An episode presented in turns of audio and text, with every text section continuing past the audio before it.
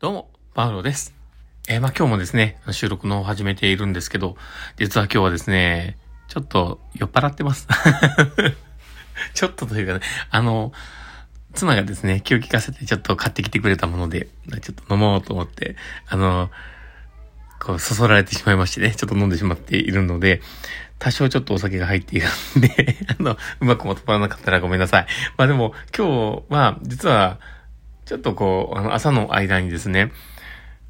あの、研究、あの、看護研究をされている、こう、大学の先生の方からですね、インタビューを受けていたんですね。で、そこでちょっとこう、いろんな、え最近の、あの、いろんな話をね、させてもらったりとか、自分のことをこう、振り返る機会になったなと思って、なかなかいい機会をいただいたなと思っていたんですけど、まあ、そのこともあってですね、まあちょっと、まあ疲れたなと思って言っていたら気を利かせて買ってきてくれたんですね。さすがうちの嫁っていうね、あのさすがですなと思ってるんですけど、あのありがたいなと思っていただいております。まあそんな感じですね。あのちょっと酔っ払い加減なんですけど、また放送入れていこうかなと思っております。最後までお付き合いいただけると嬉しいです。はい。ということで、えー始めていきます。えーパールのマインドブックマーク。この番組は、看護を楽しくをコンセプトに、精神科看護の視点で、日々生活の中から聞いているあなたが生き生き生きるエッセンスとなる情報をお届けしています。はい。ということで、えー今日も収録を始めております。皆さんどうお過ごしでしょうか？えー今日はですね、まあ、どんな話をしようかなっていうところなんですけど、えー自分一人の試行錯誤なんてたかが知れてるよねっていう話をしようかなと思っております。で、まあ、今日なんでそんな話をしようかっていうところなんですけど、あの、実は、あの、昨日の夜ですね、今まで、こう、いろいろ手をつけては来ていたんですけど、あの、全然やってないわけじゃないですよ。こういういろいろ試行錯誤しながら考えてたんですけど、なかなかね、進まなかったんですよ。いろんなことが。で、えーまあ、それをこう、やってたことというのがですね、あの、この来週の日曜日にある、や、やる予定でね、ある、あの、セミナーの、うん小瀬子信之さんと一緒にやるセミナーの、えー資料作りをね、こうやっていたんですね。で、自分がこう発表する原稿とか、そういったものをこう作りながら、こう、何を伝えようかなって、こう頭の中で整理をしながらね、こう作り上げていたんですけど、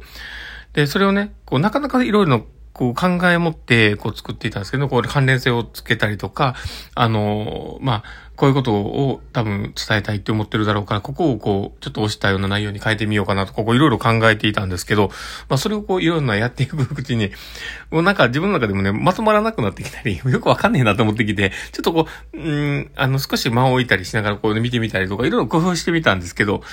なかなか、なんか自分の伝えたいことがちゃんとちゃんと伝わってるのかなと思いながらね、こう作っていたんですね。で、まあ、こういうことってね、よくあるとは思うんですよ。なんか、自分がやらなくちゃいけないことを、こう自分でこうね、いろいろ試行錯誤してなかなか進まないっていう。で、こういうことが あると、あの、やっぱりまず他の人の意見をちゃんと聞くっていうことが大事かなと思うんですよね。だから、あの、僕も、その、まあ、まあ、あとちょっとなんでね、まあ自分で頑張るのにも限界があるなと思ったんで、今日、あの、ダイレクトにね、メッセージを送って、で、あの、作ってる資料をこう見てもらったりしたんですけど、まあちゃんとね、あの、見てくれてですね、しっかり、あの、返信いただいてて、で、まあ、その一言で書いてあったことだと思うんですけど、まあ、10分間なぐらいの、こう、あの、やってほしいと。で、まあ、そこで、あの、見たいこととしては、まあ、その、伝えたいことが明確にあるのか、そこでこう一貫性があるのかっていうところをこう見たいっていうお話があって、あ、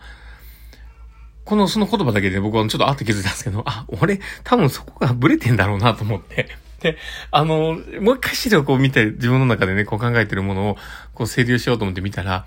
やっぱブレてるんですよね。だから、そういうこう、あの、自分だけじゃ見えない部分っていうのが、やっぱりちゃんとこうね、あの話の中で出てきたりとかするんで、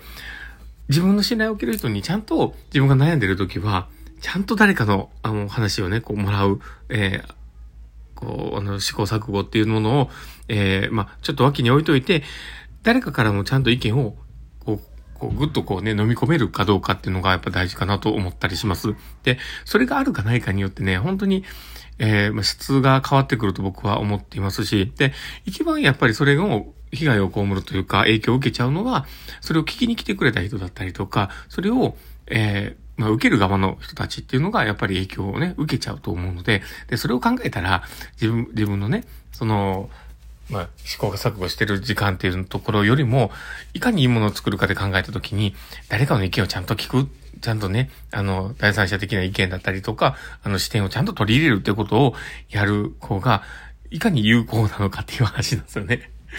だからなんかそういうことをね、考えたときに、あ、自分でやれるのって限界があるよねっていう。